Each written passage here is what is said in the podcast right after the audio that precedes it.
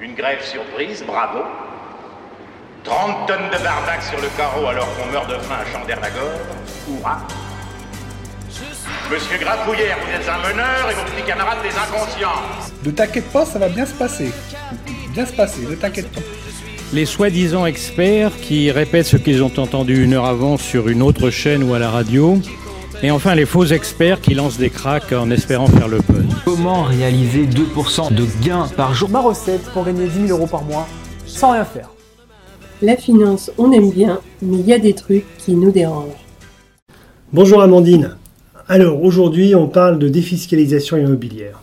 Bonjour Jean-Christophe. Oui, mais on va surtout parler de l'écran de fumée qui est parfois utilisé pour vendre ce genre de produit. Ouais, tu veux parler des méchants promoteurs immobiliers? Mm, Non, pas vraiment. Ah ouais. Je veux te parler du mensonge par omission qui Oula. est parfois réalisé par Ouais. les vendeurs et revendeurs de ces biens, et puis des cas encore plus graves. Ouais, tu peux préciser?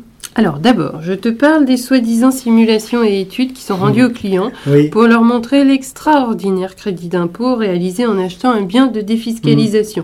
Alors par contre, tu n'y trouveras pas la situation fiscale d'après les 6, 9, 12 ans, alors qu'on reprend avec une fiscalité supérieure sur les revenus fonciers. Et je te parle pas des biens vendus dans des zones peu attractives économiquement, où là tu as une moins-value à la revente qui est prévisible. Complètement. C'est sûr que bon nombre de, de clients qu'on rencontre sur le tard et qui s'étonnent que leur bien est parfois difficile à louer, ou ont une valeur de revente inférieure à leur prix d'achat, ou bien tout simplement n'arrivent même pas à le revendre ce bien. Le problème, en fait, c'est qu'on attire tout le monde avec cette fausse carotte, la défiscalisation.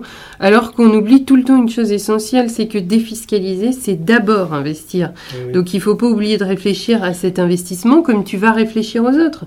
C'est pas parce que c'est de la défiscalisation que l'emplacement ne compte pas, que la solidité financière de l'exploitant, du bailleur, que les termes du contrat n'ont pas à être vérifiés. Alors parfois les conséquences s'arrêtent euh, à ah c'est vraiment un mauvais investissement, dommage, mais parfois les conséquences sont beaucoup plus graves. Ouais, euh, qu'est-ce que tu veux dire par là? Eh bien, il y a certains dispositifs dont l'économie d'impôt est substantielle qui séduisent les contribuables, alors qu'un redressement de l'administration fiscale peut intervenir à tout moment et même jusqu'à 10 ans après Ah l'investissement. C'est long. Ouais, c'est long, mais c'est surtout aussi que les causes de redressement sont multiples. Alors non seulement l'investisseur perd sa mise, mais il doit aussi restituer la réduction d'impôt, payer une majoration avec intérêt de retard, et parfois ça va jusqu'à prouver sa bonne foi s'il est victime d'une escroquerie.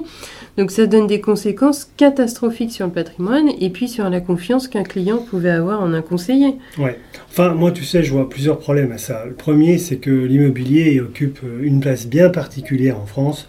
Et tous les Français, d'ailleurs, pensent qu'un achat immobilier est forcément une bonne Ouais, affaire. ça, c'est vrai. On l'avait déjà Mm. évoqué dans des précédents podcasts. Je pense aussi à une phrase de Rothschild qui disait Quand mon chauffeur de taxi me parle de bourse, je vends. Et puis, c'est un peu pareil avec l'immobilier, en fait, parce que beaucoup de gens qui ont vu une opportunité, euh, un métier rémunérateur, facile, euh, et euh, ceux notamment qui ne savent plus quoi faire pour changer de métier, bah, se sont mis à faire de l'immobilier. Alors on ne pense pas dans le bon sens. On veut acheter un bien 100 alors qu'il en vaut 70 pour gagner 18. Donc en fait on perd euh, 12. Et on devrait en fait se dire qu'acheter 100 quelque chose qui en vaut 100 a plus de potentiel euh, pour augmenter cette valeur. Son patrimoine et donc s'enrichir puisque c'est de ça dont on parle. Bah, je suis exactement euh, dans, dans la même euh, pensée. hein, et, alors après, il faut pas oublier que quand même avoir de l'immobilier, c'est important parce Mm. qu'il faut chercher un équilibre dans son patrimoine. Si on est intéressé par un bien qui fait partie d'un programme de défisque, alors euh, il y a quand même quelques points à vérifier pour éviter toutes sortes de, de désagréments. Mais c'est pas parce qu'on entend régulièrement comme argument que le déficit de logement en France est un argument en soi pour faire de l'immobilier que c'est un produit incroyable, quel qu'il soit, à chaque fois, dans tous les cas. Parce que tu sais, je vais te reprendre les chiffres aussi euh, d'un rapport de l'INSEE sur les conditions de logement en France. En 45 ans, le parc total de logements, incluant les résidences secondaires, occasionnelles ou vacantes, a augmenté de 80%. Ouais.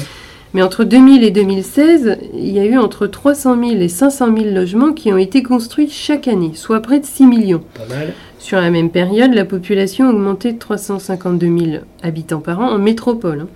Alors la croissance du parc euh, de logements, elle est plutôt dynamique. Et si tu contrebalances ceci avec le vieillissement de la population, le taux d'occupation, eh ben, il se resserre de façon Il se continue. dessert, tu veux dire.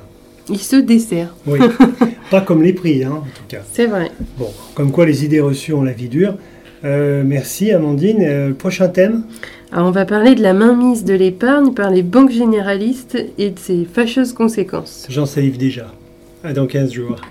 Ça vous a plu Vous en voulez encore Commentez, partagez, écrivez-nous et on vous fera un podcast aux petits oignons. On prendra le temps pour tout vous dire sur le sujet qui vous intéresse. Vous verrez, tout va bien se passer.